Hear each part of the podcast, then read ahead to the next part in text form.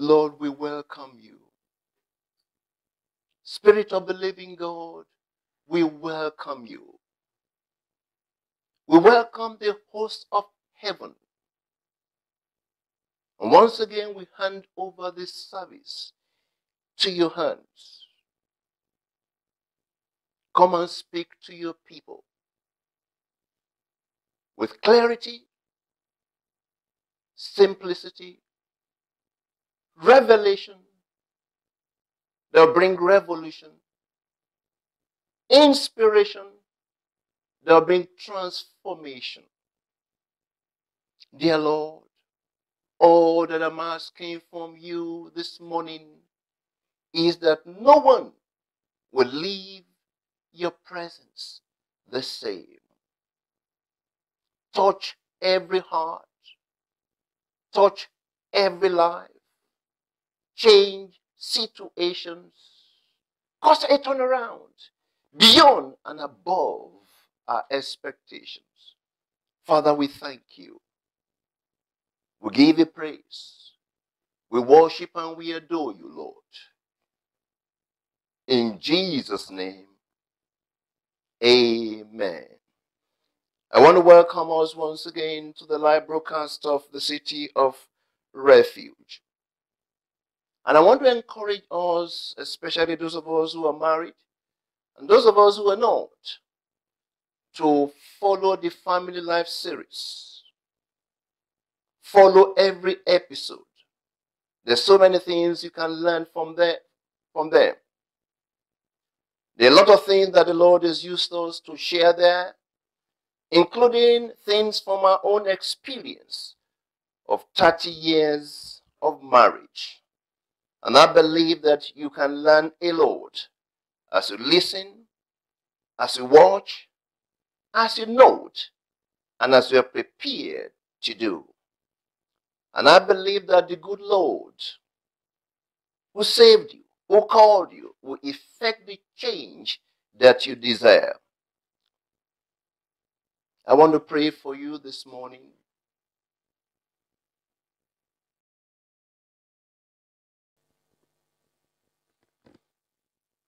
I believe the Lord wants to clear some things. And the Spirit of the Lord is speaking to you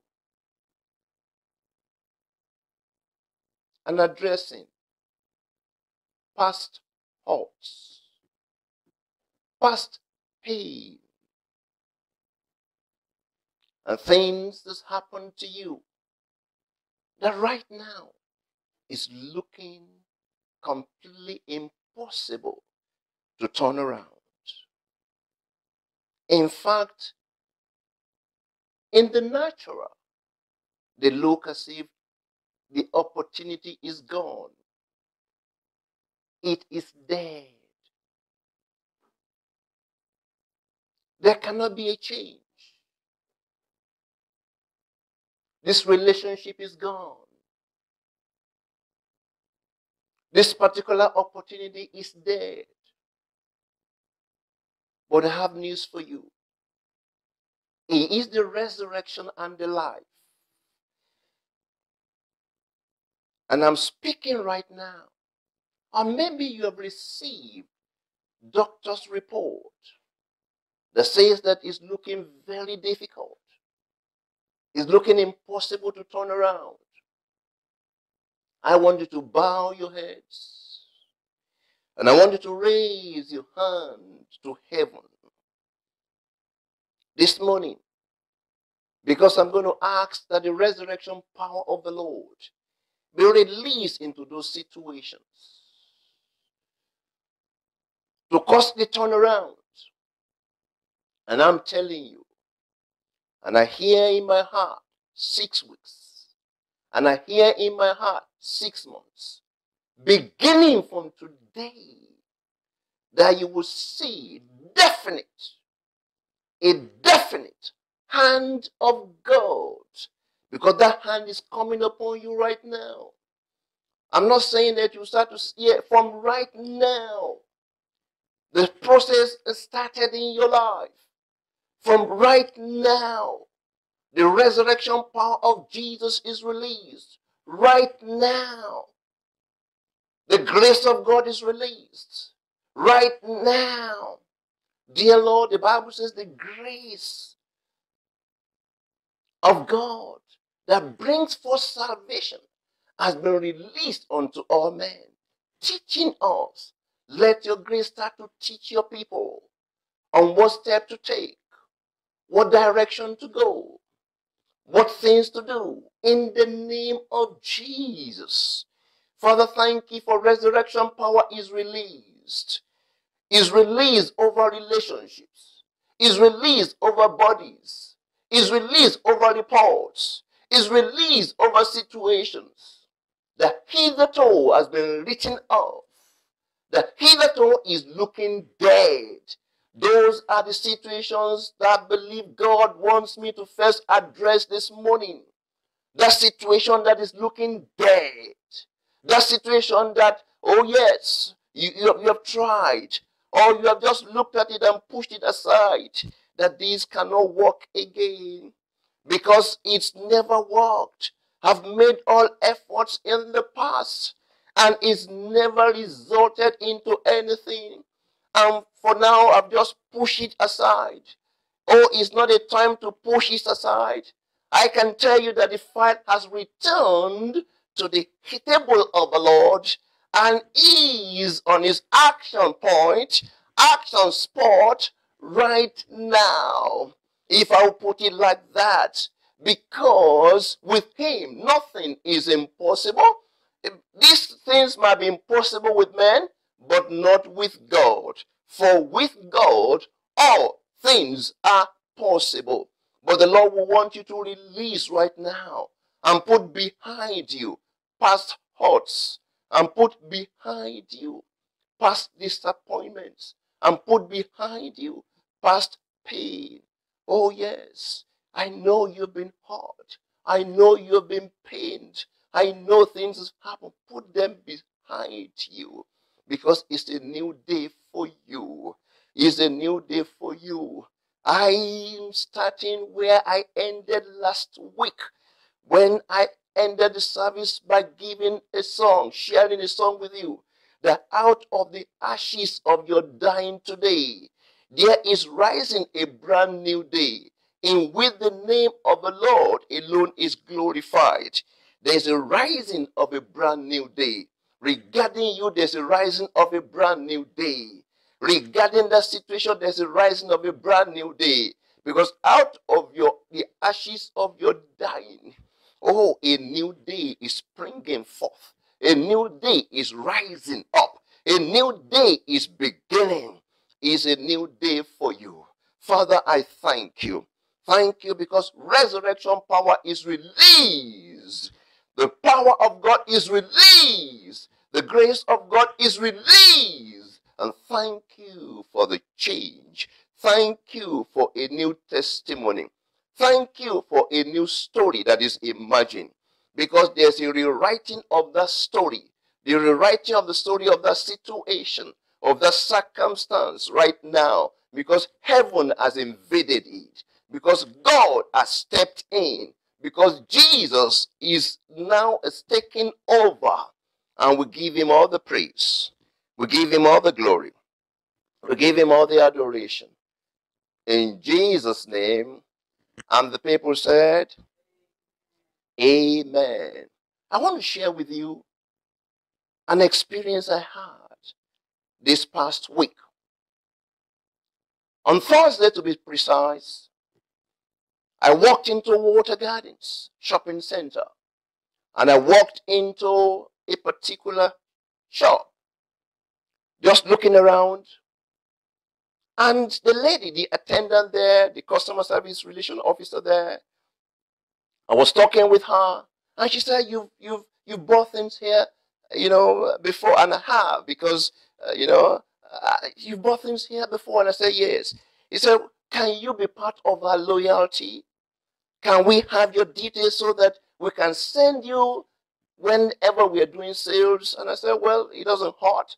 Sometimes I don't do that, but well, it doesn't hurt. If they're having sales, why not? They can send the details of their sales. And I gave her my name. And then I gave her my contact email. And while she was typing, and suddenly she just turned and said, Are you a pastor? And that almost stunned me because I wasn't expecting anything like that. He said, Are you a pastor? And I said, Well, of course I am. I'm a pastor. He said, Yes. When you walked into the shop, I noticed there was an awe around you. There was something different about you. There was just something. And and and and, and I, could, I could just feel that someone has walked in that's completely different. In fact, I felt, could it be that this person is a very important person? I mean, as far as they're concerned, maybe important position in the world. And I was like, what could this person be? And the more I was talking to her, it was, oh, I just sensed that something is happening here. And it, was something I was completely taken aback because I wasn't expecting that from a total stranger. I wasn't expecting somebody in the shop to just turn and start talking like that. Though, oh, there's something different. I could feel an awe. I could feel a presence. I could feel that God. I mean, I, she didn't she didn't go that far, but in a way, that's what she was trying to say. And then I looked at her and I asked her a question. I said, "Are you a Christian?" He said, "No." I said, "Because if you could feel that, God is definitely calling you. God is speaking to you and speaking through you. There's a hand of God upon you. And I went forth. I said, Are you a Christian? He said, She said, No. He said, But my father is a Christian. And my mother, a Greek Orthodox. And I said, But look at what has happened to you here. The hand of God is upon you. I would like to invite you to give your heart to Jesus. And he said, No, no, no, no, no. I, I don't want to go that far.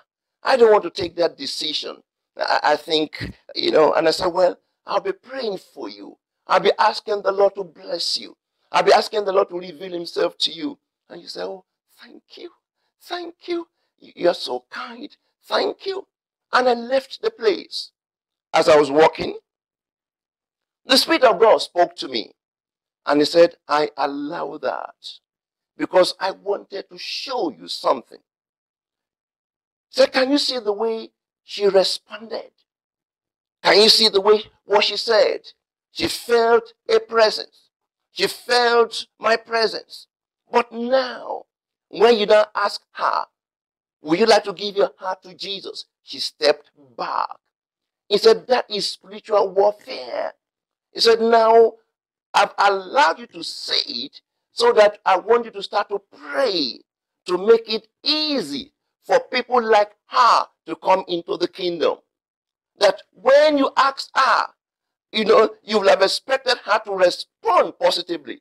But she stepped back because something was stopping her. A supernatural force was holding her back. Something was preventing her from taking the necessary step into the kingdom. And then now you start to pray. You start to push back the enemy. You start to pu push back the forces that are working, arrayed, stopping people from stepping into the kingdom and entering into the kingdom. And I said, Wow, Lord, thank you for this. Thank you for this. But do you know what he says to one, he says to all? And I believe that God is calling us as a church to start to wage warfare in the spirit, to start to take a stand. Because, you know, the way nations are, the way cities are, they are a reflection of things happening in the spirit. And I want to remind us of the seven pillars of spiritual warfare that I spoke about last week. Pillar number one. Do you still remember? Pillar number one. There's what? An invisible realm beyond this natural realm. Maybe some of us have forgotten already. Don't forget this. I told you last week. Write it down. Paste it on your wall. Put it on your mirror. Let this become part of you. My son, my daughter, attend to these words. Do not let them depart from your eyes. Keep them in the midst of your heart. because they are life to those who find them and healing, medicine to all their flesh.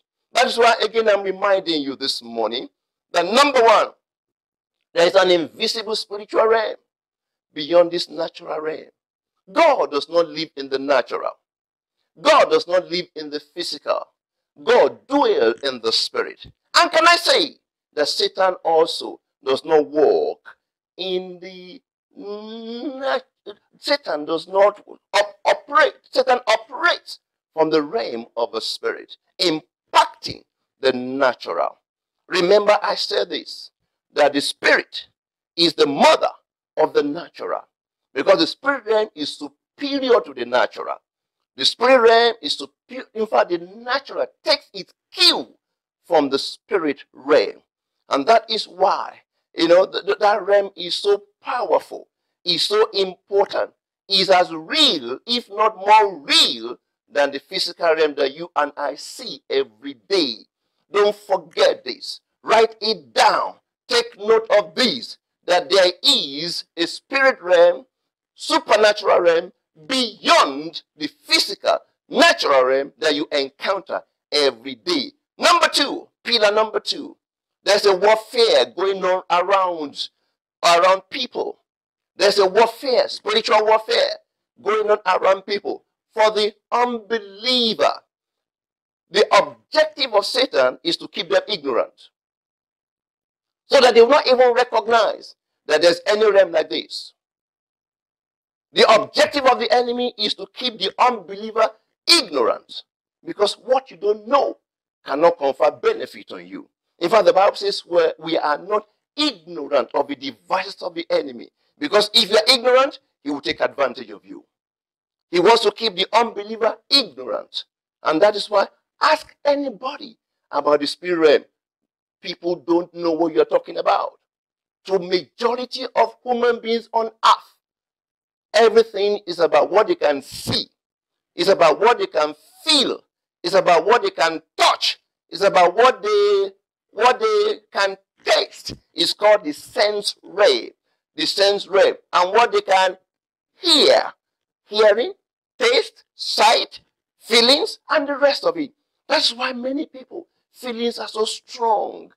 Feelings are so strong. And many are led by their feelings. Why? Because their sense realm is so strong to them. The natural realm is so strong to them. So, but there's an invisible warfare taking place. But for the believer, the objective of the enemy is to keep the believer distracted. If Satan cannot keep you ignorant, if you are able to give your heart to Jesus, if you surrender your life to Christ, then the plan will not be to distract you so that you are unable to take the next step. You are unable to grow. You're unable to come into the fullness of God's plan for your life. It will start to cause this distraction, that distraction. Instead of you advancing, you are all there's a distraction going on. It's a very powerful weapon of Satan. Number one, ignorance. Number two, distraction. And he employs that to ensure that people cannot enter into, people cannot fight, people cannot take the initiative, people cannot advance and to keep them perpetually bound. But I declare concerning you today that in the name of Jesus Christ, whatsoever thing that's been keeping you distracted, you are walking free. You are walking free in the name of Jesus Christ. Your eyes will see, your ears will hear, your heart will know in the name of Jesus. You will no longer be ignorant of God's plan. You will no longer be distracted. You'll be able to walk into the fullness because a change is coming over you. I'm so excited about this season. Why? Because God spoke four weeks back that we're imagined, if infinitely better than when we started, than when this particular COVID-19 started. Well, whoa, things, wait, wait, Pastor, are, are, you saying that you actually liked uh, this? No, no, no, I'm not saying that at all. But uh, what I'm saying is this, that God is a step, in fact, many steps ahead of Satan. Satan planned it for evil, to steal, to kill, to destroy. But in the midst of it, God is turning things around for his people. People are developing new skills. New insight is coming. People are investing more time in prayers and in their relationship. you are going to be far, far better. I'm telling you, I prophesy that over your life, that when people see you, they say, What happened to you? And you'll be able to say, The Lord God has done something great for me. God has changed my life. God has given me a new lease of life. Look at what happened. We didn't expect it to be like this, but come and see what the Lord has done. He has destroyed the works of Satan. He has given us victory. That's why we shout, Oh, say yeah. That will be your song in the name of Jesus Christ. Number three, the battlefield is in your mind. The battlefield is in your thought life. Watch your thoughts. I've said that many times. I'll repeat it again today. Watch your thoughts because they will become your word, your words. Watch your words. They will become your actions. Watch your actions. They will become your habit. Watch your habit. They will become your character. Watch your character. They will become your destiny. Can I submit to you then that thought is actually the mother of destiny? I say, can I submit to you that thought is actually the mother of destiny? Thoughts are not immaterial. Thoughts are not just physical. Thoughts are spiritual. And thoughts come to cause you to form or to shape or to reshape the person receiving the thought to the source of that thoughts. I'll repeat this. I said thoughts are not natural. Thoughts are not just immaterial. Thoughts are spiritual. And those thoughts come to reshape or to form or to cause whosoever is receiving the thoughts to be conformed to the source of the thoughts. That is why be careful the thoughts you are receiving. Thoughts that is causing you to be angry. Thoughts that come and say they don't like you. Where are those thoughts coming from? Oh, they don't like you. Oh, they don't, nobody cares about you. Oh, where are those thoughts coming from? Thoughts that come and you become bitter. Thoughts that come and you become angry. Thoughts that, that come and then you suddenly, you, you're so angry. You're so, uh, you know, and you're saying some things that you should not be saying. Where are those thoughts coming from? Be careful the thoughts you receive. But thank God, the other side also. Thoughts can come that will bring joy. Thoughts that can come that will bring peace. Thoughts that can come that will thrill you. Oh, yes, I can tell you where that one is coming from. It's coming from the throne. It's coming from the Spirit of God. It's coming by the grace of God. How about the other one? It's coming from the pit of hell. Coming from the and each of those thoughts are sent to cause you to be conformed to the source of the thought. I remember yesterday somebody was sharing this with us, and she was sharing how at a particular point she was almost giving up on her faith life because of the challenges she's been facing, because of the problems that she's been, you know, that's been happening in her life. I said it was very close. It was very close. And now, let me share this with you. While she was thinking those thoughts, she kept on getting encouragement. Yes, that's true. People don't care. That's true. Look at you where you are. That's true. You just walk away. She kept on getting this encouragement on that particular direction, on that particular decision she was almost about to take. But now listen. At the same time, God put it in our hearts. And we were praying we just felt we should be praying and praying and praying, and heavens intervened. Heaven invaded the situation, and today she's on fire for the Lord. Today, she's looking forward to the future that God has, you know, God is preparing for her. She's excited, even though just not, not too long ago she was about at the point of giving up. And I want to say to you, if you've also been having strange thoughts or negative thoughts, unkind thoughts, thoughts that seem to be bringing discouragement or thought that is bringing uh, depression, that is depressing you, discouraging you. You don't feel like continue. Identify the source of the thought for what it is, which is Satan, and what do you do? You rebuke him and command him to pack his bags and leave you alone in the name of our Lord Jesus Christ. Because the Bible says that his thoughts towards you are thoughts of what? Good and not of evil. So if God's thoughts towards you are thoughts of good and not of evil, then where are these evil thoughts coming from? Not from him, from Satan. His thoughts towards you are thoughts of good, not from evil, to give you what? A future and a hope. Hallelujah. Amen. There's no hopeless situation for the believer. You have a future in God. God in you. The Bible says Christ in us is the hope of glory. As long as you have Christ in you, there's hope. There's no hopeless situation. If you're saying that, oh, pastor doesn't know what I'm talking about. He doesn't know what I'm going through. This particular one is hopeless. Then you are saying that that situation is bigger than Jesus. Then you are saying that situation is greater than God. But I have news for you.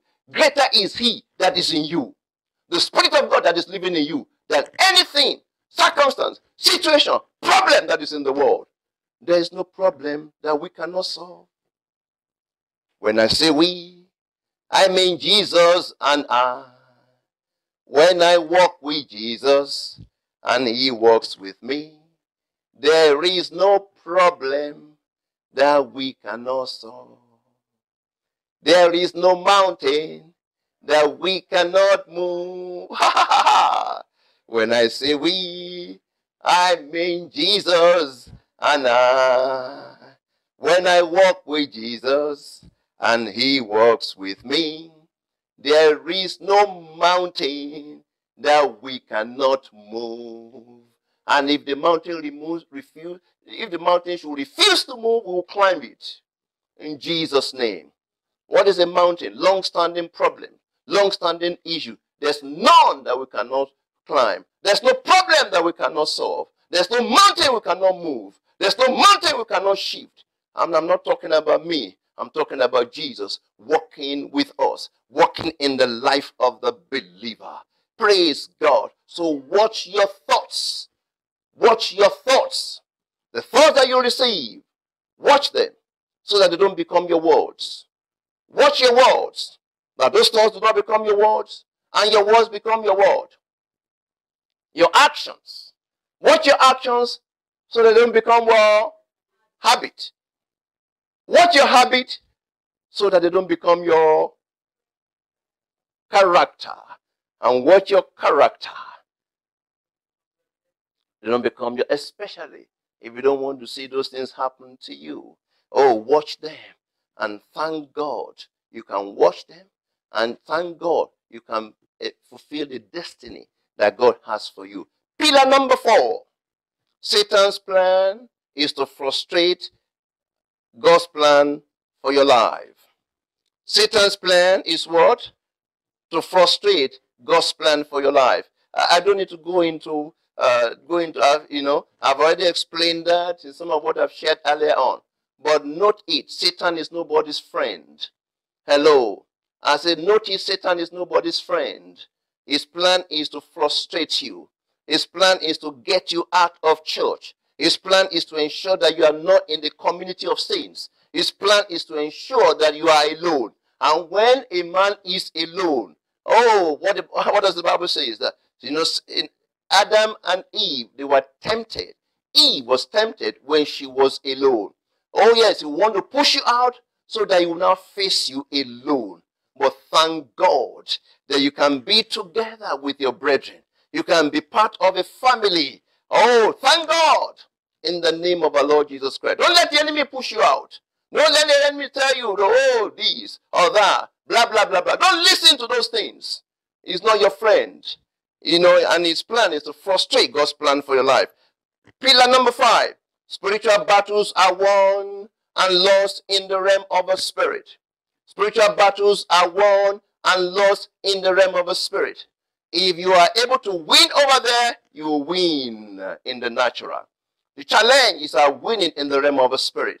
Because if we are unable to win in the realm of the spirit, it's almost impossible to win in the natural. The battles are first won in the realm of the spirit before they manifest in the natural. Pillar number six, the enemy called Satan is already defeated. So we are not fighting from, we are not fighting for victory, we are fighting from victory. I'll repeat, Satan has been defeated. He was defeated on the cross. And thank God that Jesus rose from the dead. He collected from him the keys of hell and death. And we thank God that if you belong to him, oh my God, if you belong to him, you can experience the victory that has been won for you on the cross and as a result of his resurrection. Praise the name of the Lord. Don't forget this. He's like a roaring lion. He's not the lion. Jesus is the lion of a tribe of Judah. Satan is like unto. Is like unto. Can I tell you something? The shadow of a dog cannot bite anyone.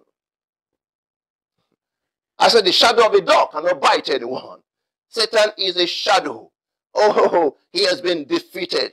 He has, uh, but let me tell you, also warn you, he knows how to do some gra gra gra gra gra.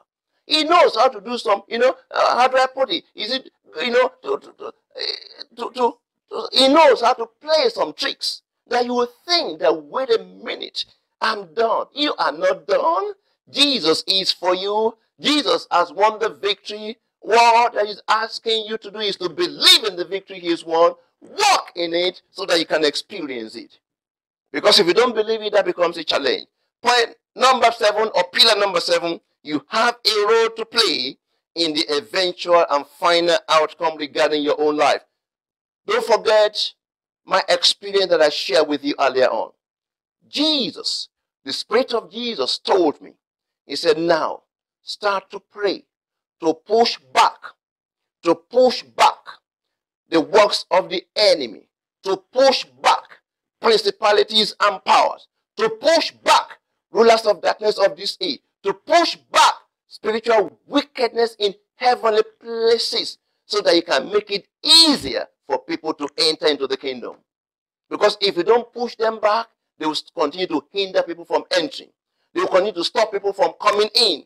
He said, Now I've called you to do that. Angels have not been called to pray. Angels have not been called to preach. We are the ones that have been called to pray and to preach. The picture of the church is the picture of the city. I'll repeat. The picture of the church is the picture of the city. When the church is rising up, taking its place, pushing back, then you find a lot of things happening. You find the supernatural taking place. You find God moving. You find you find the power of God falling. Whenever power falls, is because prayer is prevailing. I said, whenever power falls, is because prayer is prevailing. The moment people of God start to pray, that is why in the city of refuge, in our church, we're taking this prayer commission to the next level. We're taking it to the next level. We must start to pray as we've never before. Do you want to see the supernatural? Then let's join together and start to pray. Do you want to see the power of God as never before? Then let's join together and start to pray. Do you want to see COVID 19 and all such like? Because let me say this is don't think this is over. I'll repeat. By the time people are saying, oh yes, peace has come, the Bible says sudden destruction will come. The enemy will raise up something else. They'll be wondering, where is this coming from? That is why we need to start to pray to stop him in its track. So that we stop him in his ministry of killing, stealing, and destroying. You have a role to play. I have a role to play. As a church, we have a role to play so that we can push back the enemy and then the light of God can shine. People can embrace the word of God and many more people will give their lives to Christ. I'm so excited that the majority that seems to be out of the kingdom today will eventually become the minority. And the minority that seems to be worshiping Jesus today will eventually become the majority as to take our place in God as to take a place in God to do his bidding and his will in the name of our Lord Jesus Christ. Now I want to take you to a story. A story from Second Kings chapter number 6. Second Kings chapter number 6. I want you to open your Bible to Second Kings chapter number 6 and I'll start to read from verse number 8. Second Kings, this is another story that buttress what I've been talking about. Second Kings chapter number 6 from verse number 8. Now the king of Syria was making war against Israel. And he consulted with his servants, saying, My camp will be in such and such a place. And the man of God sent to the king of Israel, saying, Beware that you do not pass this place, for the Syrians are coming down there. Then the king of Israel sent someone to the place of which the man of God had told him. Thus he warned him and was watchful there not just once or twice. Let me explain the situation to you. The Syria was fighting Israel, and they will have planned the particular direction to go, the place to lay their ambush, the manner of which to dismantle and destroy the nation of Israel. But meanwhile, the king of Israel had someone, a prophet of God, that could tell him in fact, that was telling him the secrets that was taking place in the camp of the Syrians. The king of Syria will have, you know, they will go to plan. Oh, this is the way we're going to invade Israel. The particular time we're going to do it. But thank God that, you know, a king of Israel, suddenly the prophet of God will send the word. Don't go in that direction. Don't go in this direction because that's the plan of the enemy. and the king, he said, not once, not twice, meaning a number of times. Verse number 11. Therefore, the heart of the king of Syria was greatly troubled by these things. And he called his servants and said to them, Will you not show me which of us is for the king of Israel? He thought there was a spy. He thought there was somebody leaking the message. He thought there was somebody amongst his generals or among the soldiers that was leaking their plans to Israel. He said, Now, Somebody must be leaking this. Or how come? How can they be accurate about their plans? What he didn't know is this. Jehovah sees, Jehovah knows, and Jehovah hears. I'll repeat. Jehovah sees, Jehovah knows, and Jehovah hears. Verse 11, Therefore the heart of the king of Syria was greatly troubled by this thing. And he called his servants and said to them, Will you not show me which of us is for the king of Israel? 12. And one of his servants said, No, my Lord, O king, but Elisha the prophet, who is in Israel, tells the king of Israel the words that you speak in your bedroom. Can you imagine? The words that what? In your bedroom. So which means that even the bedroom is not shielded from Jehovah. Hello? I said even the bedroom is not shielded from Jehovah. That means God, God is not limited by space, by time, by material. Amen. You know, he said, No, no, no, my Lord. But Elisha the prophet, who is in Israel, tells the king of Israel the words that you speak in your bedroom. Let's let's continue. So he said, Go and see where he is, that I may send and get him. He's made matters worse. Somebody who has been leaking your plans. And do you think God will not let him know now that you want to come for him? Sometimes, you know, the enemy is just so foolish. There's a way he blindfolds that you don't, you cannot just even see. Somebody who has been telling the king of Israel about your plans to invade the nation of Israel. Now you now say, I'm going for that person. And you think he would not now know about that plan? He would not now know about that plan. But let me say this. I need to say this at this time. Can you see how the state and God's kingdom are working together? Can you see the way the church, so to speak, and the state working together there? Because without the insight from the church, Israel would have been destroyed. They would not have had the insight. They would not have the superior knowledge or the wisdom but God was using Elisha to supply. I do not believe that the plan of God is that the church and the state will be completely separated from each other. It was Satan that brought that in. And they said, You stay within the four walls. We will stay in the streets. We will stay in the parliaments. And unfortunately, many in the church listened. And people stay in the four walls. And they were praising there, and they were worshiping there, and they left the streets to people who are not of faith, who do not believe. And do you know what? Satan invaded the streets. Satan invaded the parliaments. And laws are being passed that are now what? Shutting the church down or shutting the church out of situation.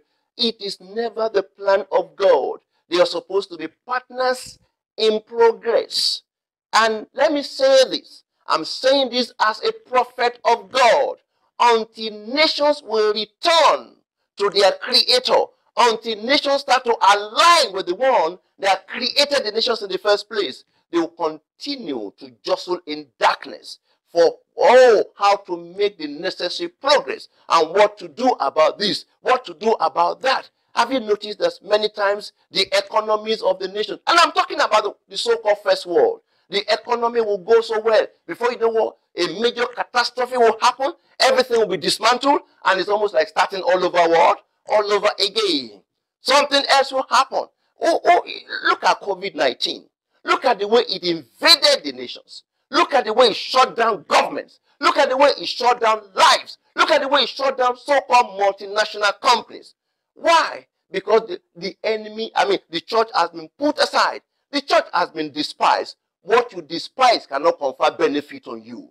The God that you put aside, the God that you say you are not interested in listening to, now when the challenges come, now you now say, okay, what do we do? No, no, no. You need to return. You need to return. And what somebody said, can this happen today? I stand here to say it's happened.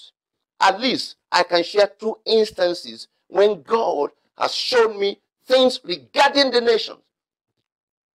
And they were so accurate that God revealed things that eventually, you know, uh, reveal things about his plan regarding the particular situation. In 1997, in 1997, in the nation of Nigeria, the head of state then, a military ruler, had arrested his deputy and a few other top major generals and other officers, accusing them of planning a coup against his government. It was very bad. Tension was all over the nation because everybody was so sure they eventually they were going to be executed. Majority of those who were arrested were from a particular part of the country of Nigeria. I remember we were praying and then God showed me. I saw that I saw a group of young boys in uniform, like a school uniform, and they were climbing a mountain. While they were climbing, suddenly a lion appeared from nowhere and the lion jumped on them. And in the dream, I was like, wow, this lion will kill and destroy all these young people. When suddenly the dream, the vision turned around and I saw them safely in a particular place. Somehow they've been saved from the onslaught of that terrible lion that was about to devour them. And I came out of the revelation and the Lord said, Did you notice that those men, those they were in uniform? I said, Yes. The vision talking about people who had just been arrested as a result of the coup. And that looking as if they will be killed. He said, but they will be saved and be delivered from the onslaught of that particular head of state, that particular man. Later I saw in scriptures, in Proverbs 28, that like a roaring lion and a charging bear is a wicked ruler on the people.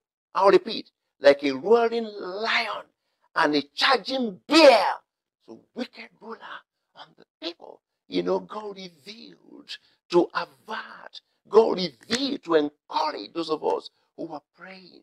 And exactly what he revealed came to pass. You know, just the night when they were going to uh, execute them, when government were going to come in and kill off all those military rulers, something happened. And this particular head of state was taken out himself.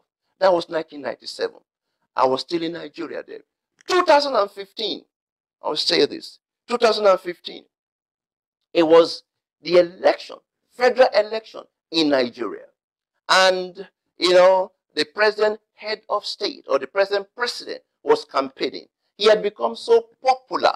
The entire nation was supporting him. In fact, they turned February to Febuhari because his last name is, uh, is Buhari. And they now said, instead of February, they now, no, this is Febuhari because we love him. We've embraced him. We are tired of corruption. This is the man that will come and save us. This is the man. And to be honest with you, I also supported him. I wanted him to win until the night of February.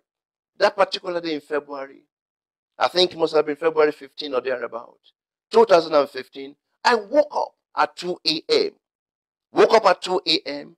and suddenly it dawned on me that, wait a minute, this person that everybody has been supporting, we did not even ask you, Lord, that what you have to say is this man, President Muhammadu Buhari, the, pres- the one that you have sent to save this nation. And God said, No. I said, What? He said, No even though the entire nation has embraced him, even though the entire nation supporting him. That stopped me in my I said, and everybody supporting him. I said, but Lord, then what is the solution to the problem of the nation? What is the solution? And he said, the solution to the problem of Nigeria is to restructure the nation. That when you restructure, there will be a turnaround. When you restructure, there will be a change. I stand here. If you're listening to me, if you're a Nigerian, if you know people back, in fact, I traveled to Nigeria and I remember I met Dr. Tunde Bakare and I shared this revelation with him. And there was a top politician who was with him there. And the man said, wait a minute, I think, uh, you know, we need to hear more about this. I shared these with him that this is what God has just shown me. That was in March, April of 2015. This man went ahead and won the election. The rest is history. You know where the nation is. You know what has happened. God spoke in 2015 that the solution to the problem is not what? The man, but to restructure. Go and restructure the nation, and the nation will walk out of the woods. Go and restructure. The solution to the problem of every nation is with is in heaven. When you are able to access, God will show you the path to take, the, the pattern to what to apply, what step to take, what to do so that situation can be reversed. The church and the state are not enemies. They are supposed to be working together. The church assessing heaven and the state implementing the pattern that God has been showing them. But the challenge is this even those who are supposed, supposed to be accessing heaven in the church are accessing nothing. They are not saying anything. They are not hearing anything. They don't know anything. And if you don't know, how do you change? How do you instruct? How do you tell them, don't do it this way? How do you tell them, don't take this particular decision? God, that's why God is calling the church back to our place, to take our place before Him, so that we can start to influence our nation and change the nations and transform nations to the glory of his name. In Jesus' name. Amen. So let's go back to this story. And one of his servants, then verse number 12. So he said, and one of his servants said, Not my lord, O king, but Elisha the prophet, who is in Israel, tells the king of Israel the words that you speak in your bedroom. Verse 13. So he said, Go and see where he is, that I may send and get him, and was told him, saying, Surely he is in Dothan. 14. Therefore he sent horses and chariots. And a great army there, and they came by night and surrounded the city. They came with chariots, with army. They surrounded the city of Dothan, where Elisha was. 15. And when the servant of the man of God arose early and went out. There was an army surrounding the city with horses and chariots. And his servant said, Alas, my master, what shall we do? Because the city has been surrounded. The city, has, as far as the servant of the man of God, Gehazi, was concerned, they were already what? Meat in the hand of the king of Syria. Because the entire city was surrounded. But here Elisha. Hello? Here Elisha. So his answer, do not fear. For those who are with us are more than those who are with them. Verse number 17. Then Elisha prayed and said, Lord, I pray, open his word, eyes that he may see. Was he blind before? No, but there were some eyes that he had that was not employing. The eyes of his inner man. Open his eyes that he may see. And the eye, then the Lord opened the eyes of the young man, and he saw. And behold, the mountain was full of what? Horses and chariots of fire all around what? Elijah. So this all around Elisha. Praise God. In the natural, the Syrians were gathered in the mountains. They surrounded the city. In the spirit, the hosts of heaven were actually they surrounded the Syrians. I'll repeat. In the natural, Gehazi only saw in the natural and said, wait a minute. Oh, they've come. They've surrounded the city. They're taking over. They will soon arrest us. But Elisha said, Can I say something here? Did you notice that Elisha, there was no vision that he saw there? Elisha didn't see any vision there. Elisha didn't say, God just revealed some things to me. Then why did he speak the way he spoke? Because he knew the God he was serving. That if God be for us, who can be against us? He knew he was confident in his God. Are you confident in your God? Are you confident that your God is able to deliver you? Are you confident that your God can do what he says he will do? Are you confident that your God will fulfill his promise to you?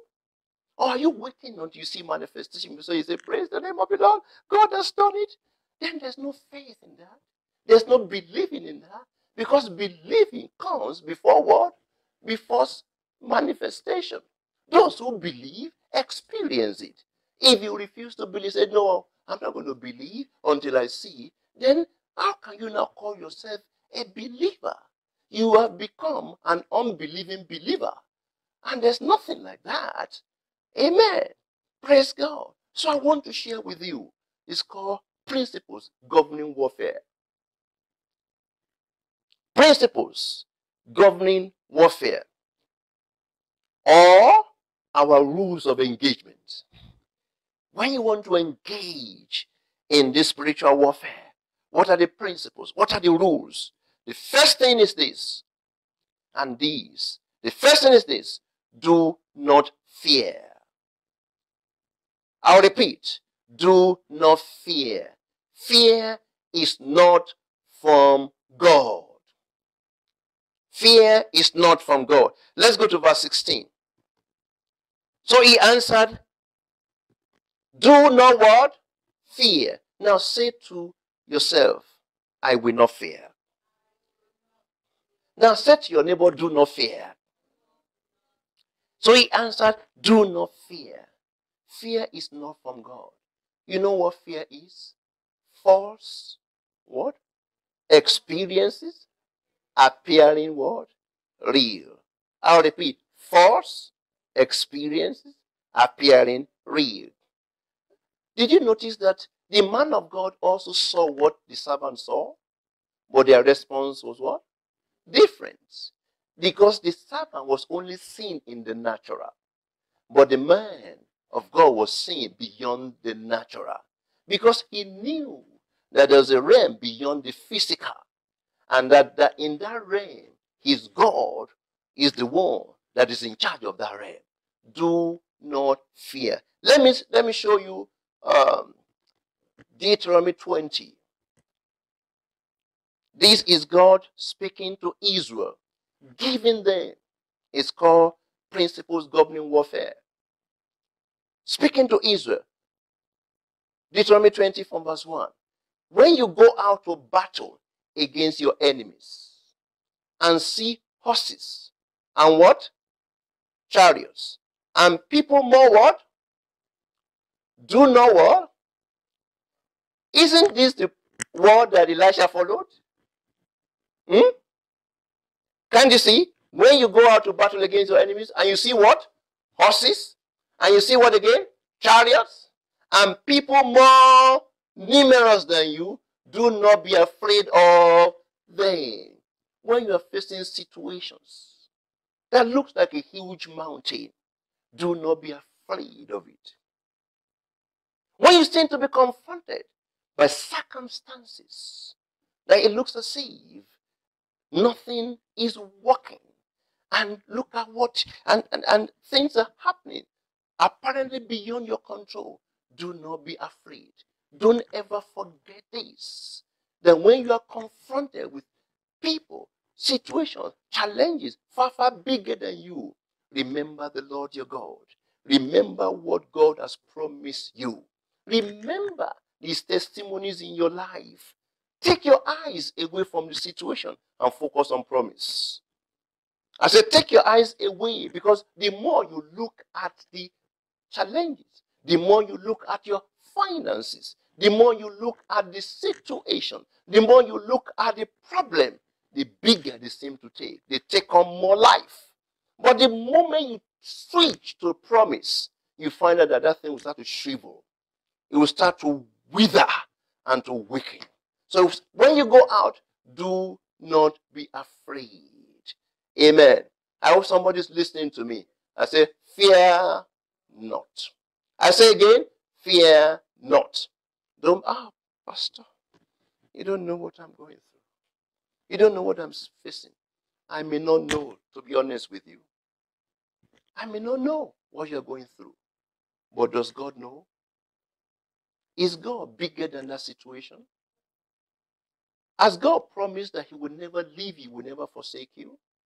Has He said that He will not abandon you? Sometimes, you know, we, we, we, we think and we behave as if He just dropped us on the earth and say, okay, you struggle with this Satan. Eventually, when you are through, I will see you in heaven. I'm going to heaven. I want to go and sit on my throne and just enjoy myself. You'll be struggling here. Would that be what God, Jesus, did for us? When he said, I will never leave you, I will never forsake you. When he said, if God be for you, who can be against you? When he said, the greater one lives inside of you, the greater is he that is in you than he that is in the world. When he said that at the mention of my name, every knee shall bow of things in heaven, of things on earth, of things underneath the earth, and every tongue will confess that Jesus Christ is Lord to the glory of God the Father. Oh, he didn't abandon you when he gave you his name. He has not abandoned you when he gave you his word. He has not abandoned you. Remember his promises. When I remember his promises, I shout hallelujah. Do not be afraid. I said, do not what? Be afraid. Oh, how about the report I just got? Do not what? Be afraid. Oh, how about the situation that is happening now? Do not what? Be afraid. All you need to do is to take the matter to the one who sits on the throne. The one who sits on the throne. Hallelujah. To him from whom all blessings flow. Hallelujah. Take the matter to him. Read the situation to him and remind him of his promises. And angels will be dispatched from heaven. Remember last week. Angels will be dispatched to start to walk with you and walk concerning the situation. Amen. So the first thing is what? Do not what? Fear. Amen. The moment fear is gone, the moment you've been able to take care of fear, 50% of the problem is solved. I'll repeat, the moment you are able to say no to fear, majority of the problem is solved. The challenge is because of the moment fear grips hearts, then the door is open to all manners of things. Number two, Number two, learn to escalate things to the realm of the spirit. If you keep things in the natural, Satan will defeat you. If you're confronting him just based on the physical, Satan will whip you. But when you learn to escalate things to the realm of the spirit, you will defeat him. When you take him to the realm of God's word, you will defeat him. When you engage with the Holy Spirit to face the situation, you will defeat that situation. Now, how do we do that? Romans chapter number 8. Hmm. This is one of the best scriptures that I've learned in my years of walking with the Lord. It's blessed me. I've read this again and again and again and again, and it's never ceased to bless me. And continually new insight. God is giving me new insight, new revelation. And I'm so glad to welcome you.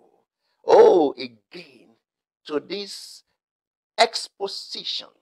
Oh, through the Holy Spirit and the hand of the Apostle Paul. Romans 8 26, from verse number 26. He said, likewise, the Spirit also helps in our what? In our weaknesses. Who is it that does not have a weakness? If you don't, can you put your hands up? I doubt it. And if anyone should, then I'll need to bind that lying spirit in Jesus' name and lose you from it and its effect in the name of Jesus. So likewise, the Spirit also what? Helps in our what? Weaknesses. Look at it. Likewise, the Spirit. The Spirit is capital S, meaning not your spirit, but the Holy Spirit. Also what? Helps in our what? Weaknesses. King James says helps in our infirmities. The word help there is the word one, to take a stand. Two, together with. Three, against. I'll repeat. To take a stand together with the Holy Spirit against your weaknesses. Meaning that you are not without help. You are not without support. You are not without assistance. So likewise, the Spirit comes to take what? Hold together with you against your what? Weaknesses. Then I say, for we do not know what we should pray for as we ought. The major weakness are the things we don't know. We don't know. Why is COVID 19 a huge terror?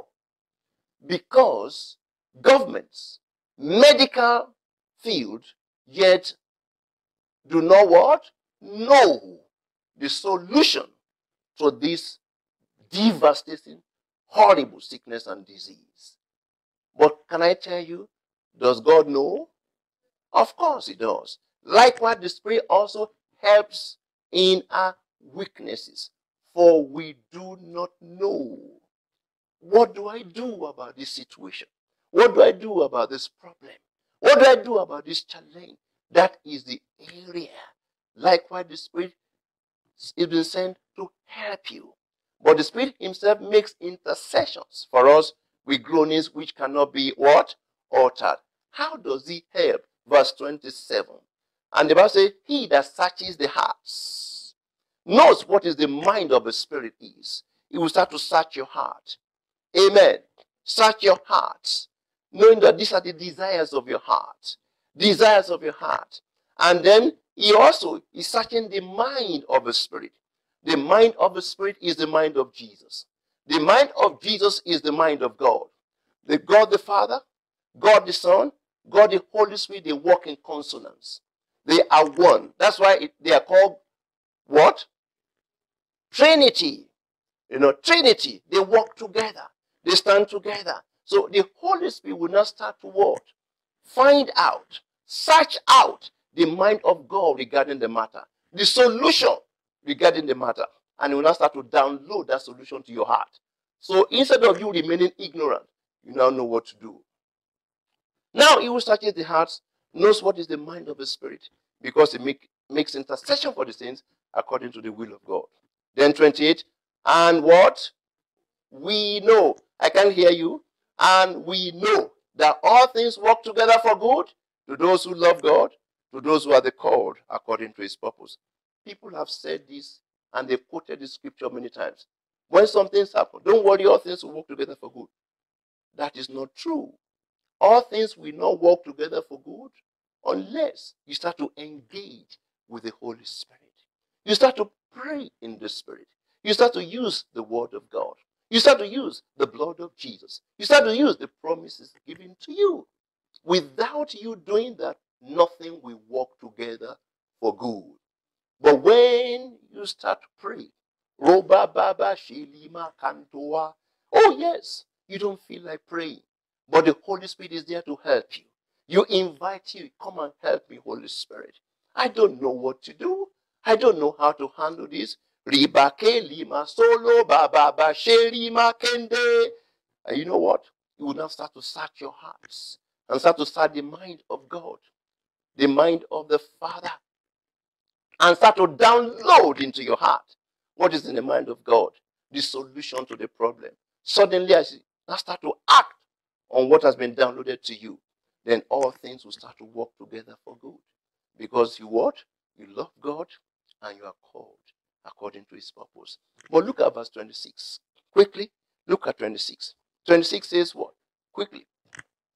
Likewise, the Holy Spirit also helps in our weaknesses, not just my weaknesses. Our weaknesses. Meaning that when we start to pray together corporately, because sometimes that's why corporate praying is so powerful. One will chase a thousand, two will chase ten thousand. When we start to pray, we are all at different levels of strength. God will now start to take the strength from yours to handle the weakness in my life. Take the strength from my life to handle the weakness in your life. And at the end of the day, you know what happens? The solution for you, the solution for me, and everybody is excited. Likewise, the Spirit also helps in our weaknesses, for we do not know. Now go to verse 29. 29 now says, Let's go to 29. Say, for whom he foreknew, he also what? Predestined to be conformed to the image of his son, that he might be the firstborn amongst many brethren. Verse 30. Moreover, whom he did predestinate. Oh, yes. He, this, he what? He called. And whom he called, these he justified. Whom he justified, these he also glorified. I prophesy over you according to this word. The challenges you are going through, whatever situation you are facing, destination is glory. I say destination is glory. He said, moreover, whom he did what? Predestinate. This he called. And whom he called, this he what? Justified. And whom he justified, this he what? Glorified. He has not called you to be shamified. If there's any word like that, is there a word like that? Those of us who are English gurus, I don't know, but all I know is this He has not called you to put you to shame. I say He has not called you to put you to shame. He said, Those who trust in the Lord shall not be put to shame. Amen. Now, verse 31. What then shall we say to these things? If God be for us, who can be against us? Ah, some people will say, Nobody. What then shall we say? If God be for us, who can be against us? He who did not withhold his own son, but what? But gave him up for us. We, will he not together with him freely give us all things? He did not spare his own son, but he delivered him for us. Will he not together freely what? Give us all things? Who is he who will bring a charge against God's elect? Oh, it is God who justifies. No, he's not ready to, he's not in the business of condemning you. It is God who justifies. Who is it that condemns? Is it Christ who died and rose again and is now ever seated at the right hand of the Father, making intercession for us? Who shall separate us from the love of Christ? Shall what? Tribulation or distress? Shall what? Persecution or famine or nakedness or peril or sword? Oh, as it is written, we are killed all day. We are counted as sheep for the slaughter. I, I remember many, many years ago when we used to go to the abattoir and we want to go and maybe you, you want to kill a particular sheep, a particular goat, a particular cow, and they take you. They say, which one do you want? And you are pointing to a fat one. Sometimes Satan does like that. He said, that's the one I want to get. That's the one I'm going to. That's the one I'm going against. And that's the one I want to pick. But do you know what? As he's pointing his finger, oh, oh, the Bible says, we are counted as sheep for the slaughter. But the Bible says, nay. Everybody say nay. Nay. Everybody say nay. Everybody say nay. Nay. In all these things, we are more than conqueror through Christ who has loved us. I want to invite you. I want to challenge you. I want to say from today, start to pray more in the Holy Spirit. You know one thing about praying the Holy Spirit? You bypass Satan and his cohorts because he does not understand the language of the Spirit. He doesn't understand the language of praying in the Holy Spirit. And that is why also praying in the Spirit has been fought by many, especially is instigated by Satan to say, Don't do it, it's not from God. You can't do it. You start to pray, you bypass him. He's not hearing you. He doesn't know what you're saying. You are contacting heaven. You are having access to heaven. You are discussing with your father. You are exchanging information. Oh,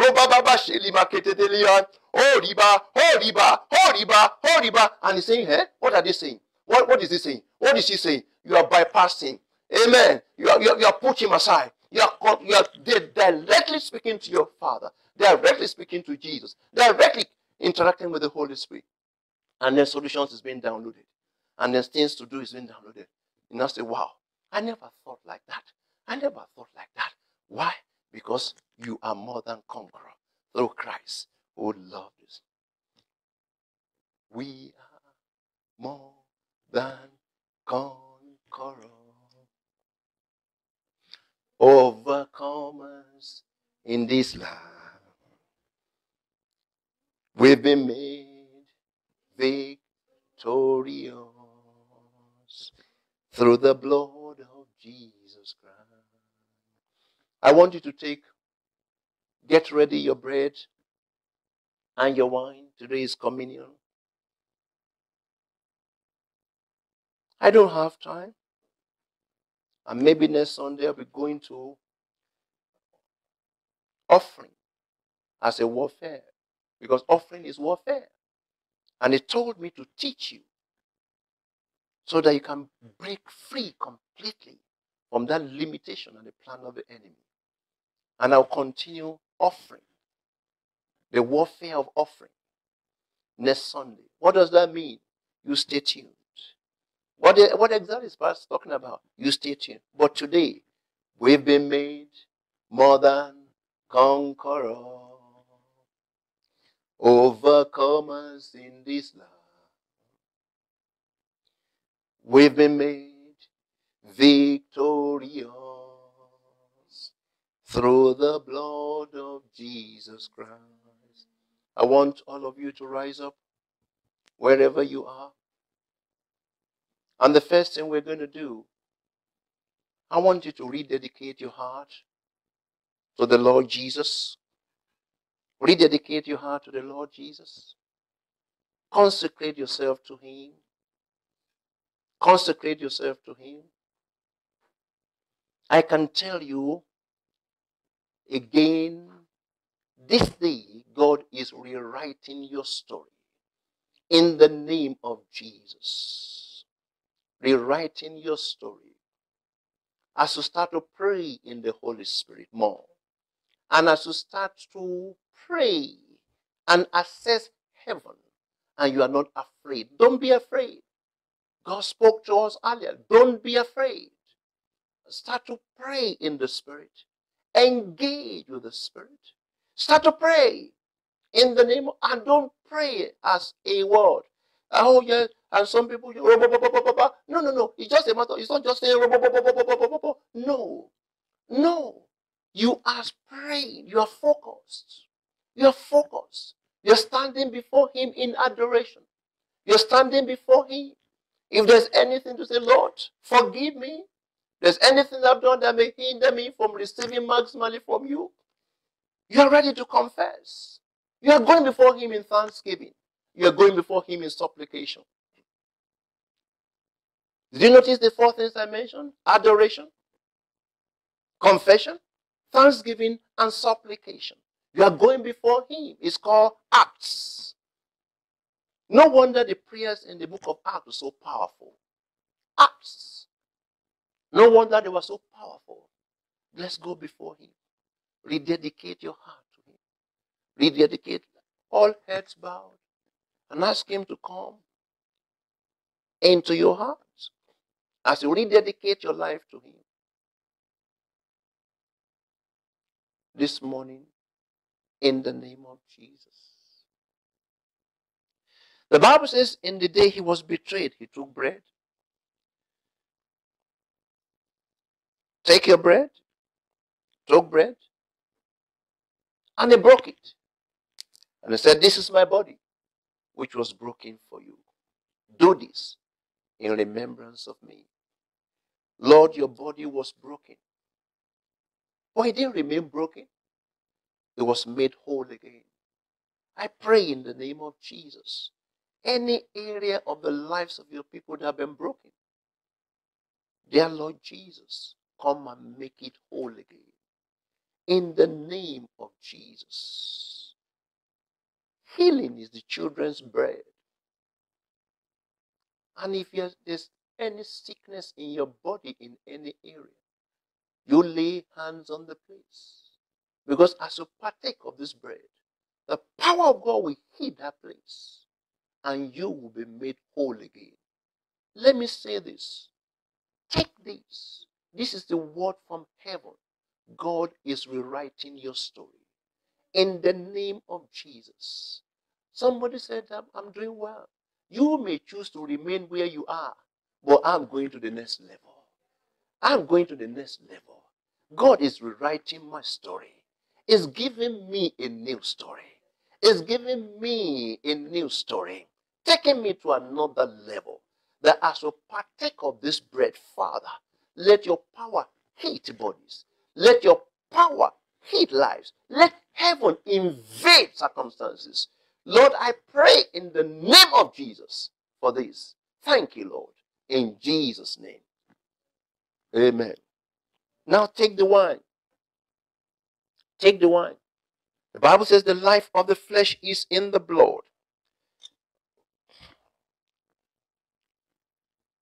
That as to partake of the wine, as to partake of the wine, that in the name of Jesus Christ, the life of the flesh is in the blood. The blood was shed to give us victory in every area of our lives. Thank you for total victory. Thank you, Father, in the name of Jesus. In Jesus' name. Amen. Heavenly Father, I just want to thank you for this service once again. Thank you so much, O Lord. Everyone under the sound of my voice. Thank you, Lord Jesus, because they are walking, we're living, Lord, completely brand new. Thank you for what you have done. Thank you for testimonies that will follow. Thank you because heaven has invaded the earth. Thank you because fear has been driven out of our hearts. And thank you for healings. Thank you for turnarounds. Thank you for new stories. Thank you for new stories. Thank you so much, oh Lord, for restoration. This is a year of harvest for your people. We are imagining infinitely better than when this thing started. We give you praise, we give you honor, we give you glory. Receive our praise and glory, Lord. In Jesus' name we pray. Amen. The Lord bless you. The Lord keep you. The Lord watch over you. I will see you next Sunday when I'll start to look at the warfare of offering or offering as warfare. Amen. Praise God.